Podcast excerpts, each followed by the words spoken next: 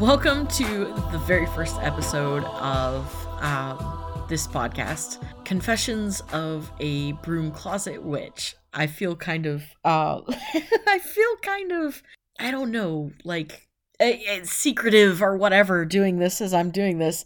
My name is Monica, and I am a relatively recent convert to paganism and witchcraft. And I live in a big family that is Catholic. And I live at home with my parents. I am an adult, I promise I am. But uh, I wanted a way to kind of record everything that I was doing that wouldn't be to just basically record my journey and my progress in a way that wouldn't possibly be gotten in the hands of somebody else, so I'm doing it on my laptop. Nobody really gets on my laptop, they all have their own, so this is a way I can do it. I already run two other podcasts as it is, so this is kind of a lucky situation for me that I can do this while I'm doing my other two podcasts. So, wish me luck in all this. Um basically, like I said, I just kind of wanted to record my journey. I decided to accept paganism as my new journey, paganism and witchcraft, on August 1st of last year, which happened to be on the full moon. Now, I've always felt drawn to other kinds of religions. I've tried reaching out and doing the Christian thing, praying to Jesus and God and all of that. But I've never really fully connected with it. I've never really fully felt like I was being heard. They, there's this saying among Catholics about Catholic guilt. Um, we we suffer from it badly, and the way this manifests for me is that in in being Catholic, I always felt like I was one of many lost in a crowd that there is no way God, Jesus, the Holy Spirit, because apparently they're three entities as one. I'm still trying to figure that one out. There is no way that little old me is a loud enough voice to be heard, first and foremost. And two, that given my situation, I am actually able to matter on the grand scheme of things enough that they're going to drop what they're doing and pay attention to me. And because there's all this so much chaos and negativity in the world that my problems aren't big enough and my voice is not big enough with everything else going on. And the whole thing of Christianity is our God is an awesome God and and you are big enough and God is why you're big enough and all that stuff. I could never connect to it. I could never resonate. It never resonated with me. It was one of those things that I just felt out of touch with. Now, in my family, I have a sister who is agnostic. She believes there is a higher power, she just doesn't know what it is. And my family pretty much accepts that. My mom has always told me as long as you have faith and you believe in something, then I will have no problem with it. Our family is very tolerant and accepting. Um, I am a bisexual identifying person. I I am a female identifying gender fluid bisexual, technically. And uh, I came out as bi to my mom over the phone, and um, I was scared to do it because I had heard her say before that someone else that she had had connections to was claiming themselves as bisexual as an attempt to get attention. So I was very, very scared to come out to her because of that, despite the fact that she has always been accepting. And I I came out to her over the phone on um, during Pride Month in 2019 and she told me doing that that she was okay with that and that what she said about that person applied only to that person. It had nothing to do with me. She wondered how long I had known this about myself. At that point, I had known for about 20 years. Um, or not 20 years, 10 years. 10 years at that point. I, I, because of all the craziness that happened last year, time is just this weird construct in my head. so I'm still adjusting to all of that. At the point that I came out to my mom, I had known who I was for 10 years as a bisexual. I was still figuring out myself as a gender fluid female presenting person. Um I'm not changing my name, I'm not changing my pronouns. I will I will still be Monica she her. That's just who I am. That's how I feel comfortable. But um, August 1st, 2020, on the full moon, I laid to bed and I said, then and there, I am a pagan, I am a witch. And I closed my eyes, and as I was going to sleep, I had this beautiful, beautiful image pop up in my head of this woman, very beautiful woman, blonde hair, flower circlet, like her hair was pulled back. She was very classically beautiful, wearing this. It wasn't a Greek gown or anything, but it was an old fashioned gown. And she had these this beautiful face. She had the strong chin, kind of soft cheeks a little bit, and she was kind of just stroking my hair. And it was as I was laying there, kind of an out of body experience because I saw myself in my pajamas as I was dressed with this woman laying next to me, stroking her hand through my hair and kind of smiling and ex- and I got the feeling that she was accepting me and claiming me into this life as a pagan witch. And right as I'm about to fall asleep, I hear the name Freya loud and clear in my head, like a bell.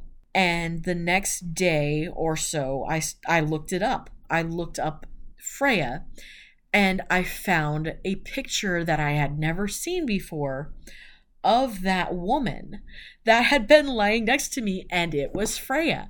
And I was just floored and so excited to have had that kind of experience in that moment. I don't know if she claimed me or not, but I decided at that moment on, since she had welcomed me and accepted me, I would definitely find a way when I was ready to begin my process of working with her in some way, praying offerings, asking for guidance, and so forth. Um, since then, I have also, because I've always been fascinated with her, decided to also include Athena, the Greek goddess of wisdom and battle strategy, into my life as well for guidance and how I should approach things and all of that as well. And the two of them have been amazing so far. My experience with these two beautiful goddesses has been so wonderful. Um, and I, I'm just excited to talk about these kind of things and to talk about my journey. And I hope that others enjoy this as well and that you get some kind of meaning from it. If you don't, that's fine. But at, at least you enjoy it. So, but yeah, August went wonderfully well. Um, that's when I started doing my research. I started writing my grimoire, which I converted a small spiral binder into my grimoire. It was originally supposed to be my planner for planning out my podcast, my shows, whatever I was doing. Unfortunately, I am terrible at keeping a planner.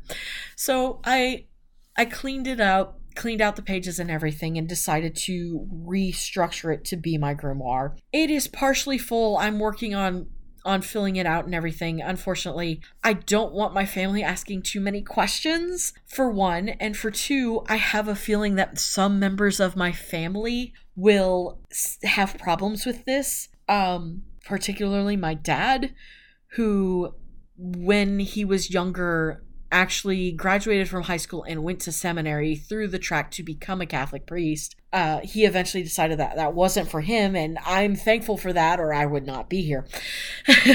but um, I have a I I have a hesitancy about what he would think about all of this.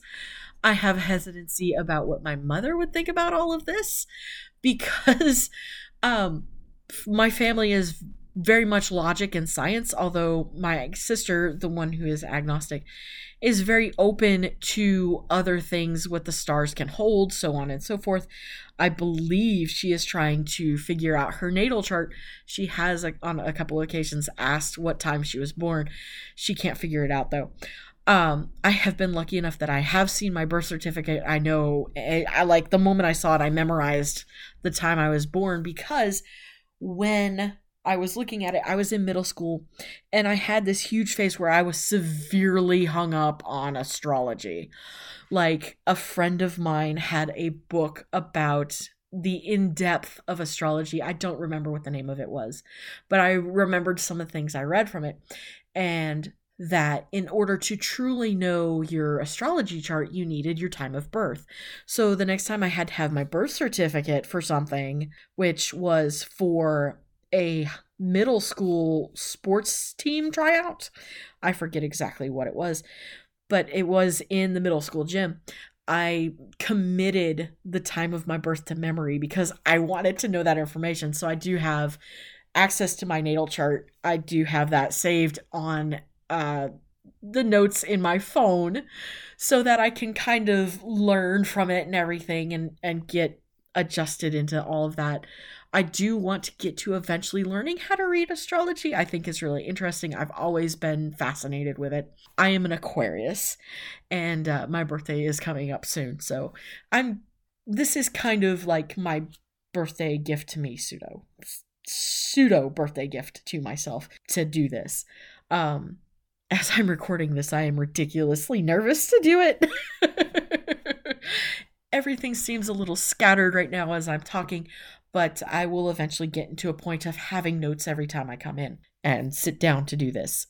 Um, over the course of the last six months, I have been listening to different podcasts. I've joined a couple of different subreddits. I've been studying up on different things, trying to learn um, correspondences and so on and so forth, you know, elements, what have you.